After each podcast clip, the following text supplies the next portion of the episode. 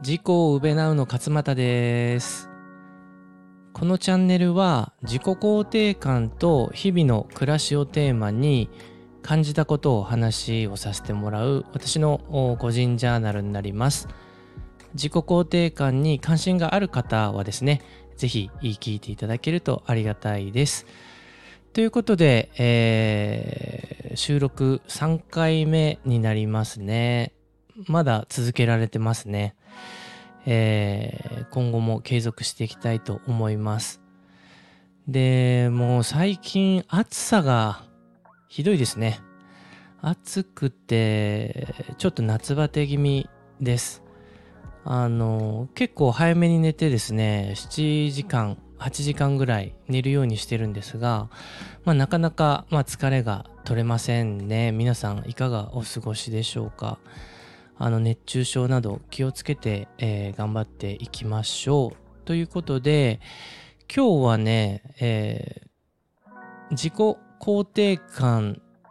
が高くなるとどうなるかというか、まあ、自己肯定感にありがちな誤解ということも含めて、ちょっと話をしたいなと思います。で、このチャンネルも自己肯定感をテーマにしてるわけなんですが、まあ、自己肯定感が高くなると自信がつくよねとかポジティブになるよねとかですね、えーメリットがあるわけなんですがあのそこにまつわる誤解っていうのも結構よく、うん、目にするな、まあ、目にするっていうのはツイッターなんかを見ててあるいは人と話をしてて、えーよく聞くなっていうふうに思います。で、どんな誤解が多いかっていうと、まず一つあるのが、自信がめっちゃつくことで、あの、プライドが高くなるとか、あるいは、あ意見を譲らなくなる、意固地になるっていう勘違いが、あの、まずあります。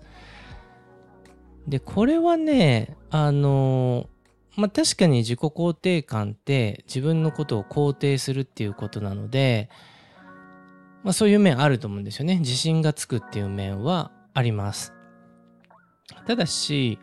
まあここで注意しておかないといけないのは、自己肯定感が高まるっていうことは、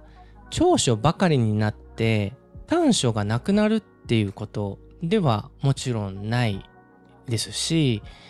自分の長所ばかり見つめて短所を見ないようにする無視するっていうことでもないっていうことなんですよね。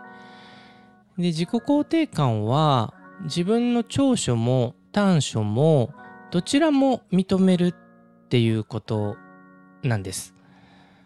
なので自信過剰とかあるいは自分はもう完全無欠である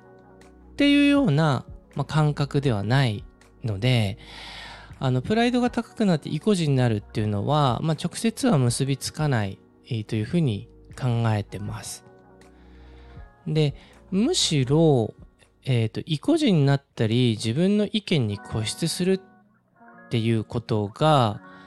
なくなるというかあのバランスが取れるしなやかになるっていうふうにあの僕は捉えてます。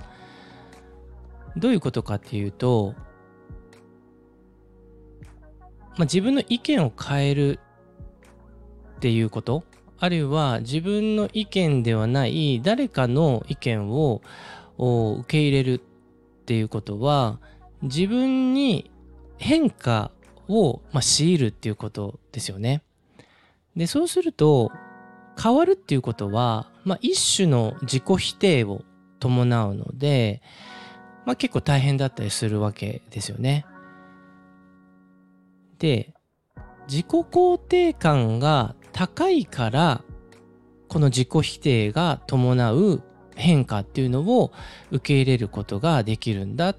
まあ、そういうロジックでこの自己肯定感って考えるんじゃないのかなっっていうふうに、まあ、個人的には思ってます。で、なんで自分の意見に固執したりとか、意固地になるのかっていうと、まあ、変えることがまあ単純に嫌だっていうことなんだと思うんですよね。あるいは自分の意見よりも誰かの意見の方がまあ価値があるとか、あるいは真っ当であるっていうことを認めるので、まあそれ認めたくないっていうことだと思うんですよ。で、それってやっぱ自己肯定感が高い人がやることじゃないですよね。自分に自信がないからそういう自分の意見に固執するっていうことが、まあ、出てくるんじゃないかなと思うんですよね。なので、まあ、さっきも言った通りですね自己肯定感をしているからこそ自己否定が可能なんだだから結果変われるんだまたは他者の意見を取り入れることが柔軟にできるんだっていうことなんだと思うんですよ。なので確かに自己肯定感が高まると、まあ、自信が出てきて自分の意見を持つようになってっていうことはあるんですけどそれが排他的につながるかっていうとまあそうではないんじゃないかっていうふうにまあ考えてるっていうことなんですよね。でもう一つの誤解は、えっと、何かの条件が変わったら高まったり低くなったりするものっていうふうに捉えてる人が結構多いですね。つまり例えばまあ料理が今日はうまくできたから自己肯定感が高まったよとかですね。今日はメイクがバッチリいったので比較的自己肯定感が高い状態だとかですね。何かの条件が変わったらアップダウンするものっていうふうに捉えてる方多いんですけどまあ、もう少しあの性的なものというかあの変わらないものなんじゃないかなと思うんですよね安定的なものっていうかなのでメイクがうまくいこうがいかまいがあるいは今日は料理がうまくいったちょっと失敗しちゃなしちゃったなっていうことが起ころうが変わらないもの。まあそれでも OK まあそんな時もあるよね。と肯定できること。まあ、それが自己肯定感だと思うんですよね。なので、まあ、どんなことがあっても、まあ、肯定をするっていうのが、まあ、おそらく自己肯定感なんだろうなというふうに思ってるんです。で、仮に今日は料理がうまくいったから自己肯定感が上がっていても、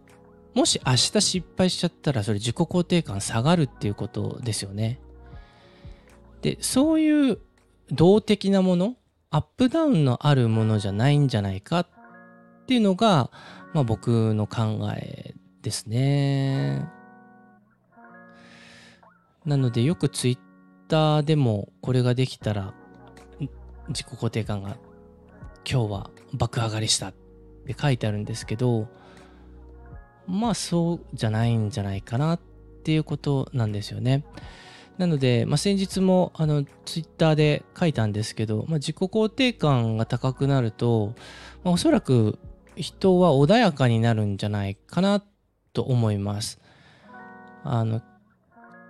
うまくいこうがうまくいかまいが、まあ、自己肯定するっていうことなのでうーんなんかねこうずっと穏やかさが保たれてるっていう感じ？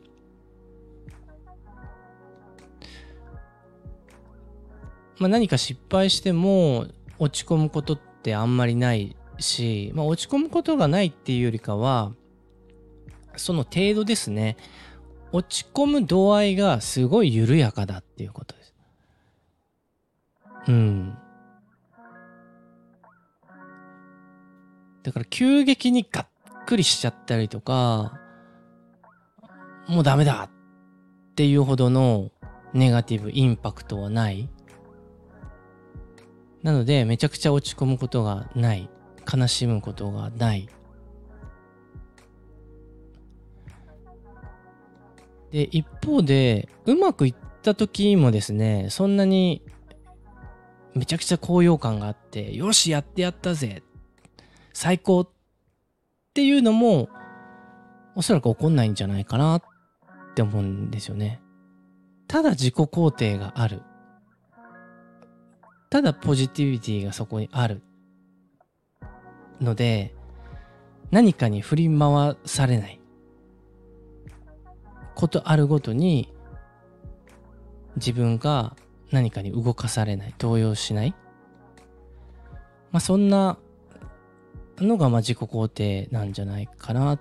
て思います。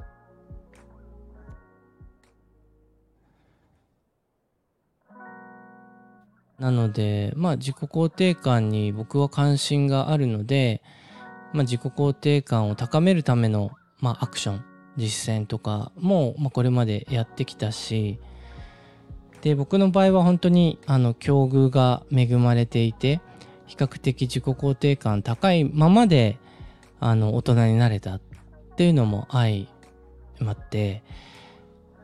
この自己肯定感についてメッセージするからにはまたは、ま、自己肯定感が高くなるような支援を皆さんにお届けするにはっていうので、まあ、自分自身さまざまな試行錯誤をしてきて自分自身が自己肯定感高くないといけないなって思ってるんですがうん。まあこの自己肯定感高高いのか低いのかっていうのはなんかあの計測できないので僕自身が高いかどうかは別としてもあのただ穏やかさがそこにあるというかなんかそんな気がしている。という話でした。はい。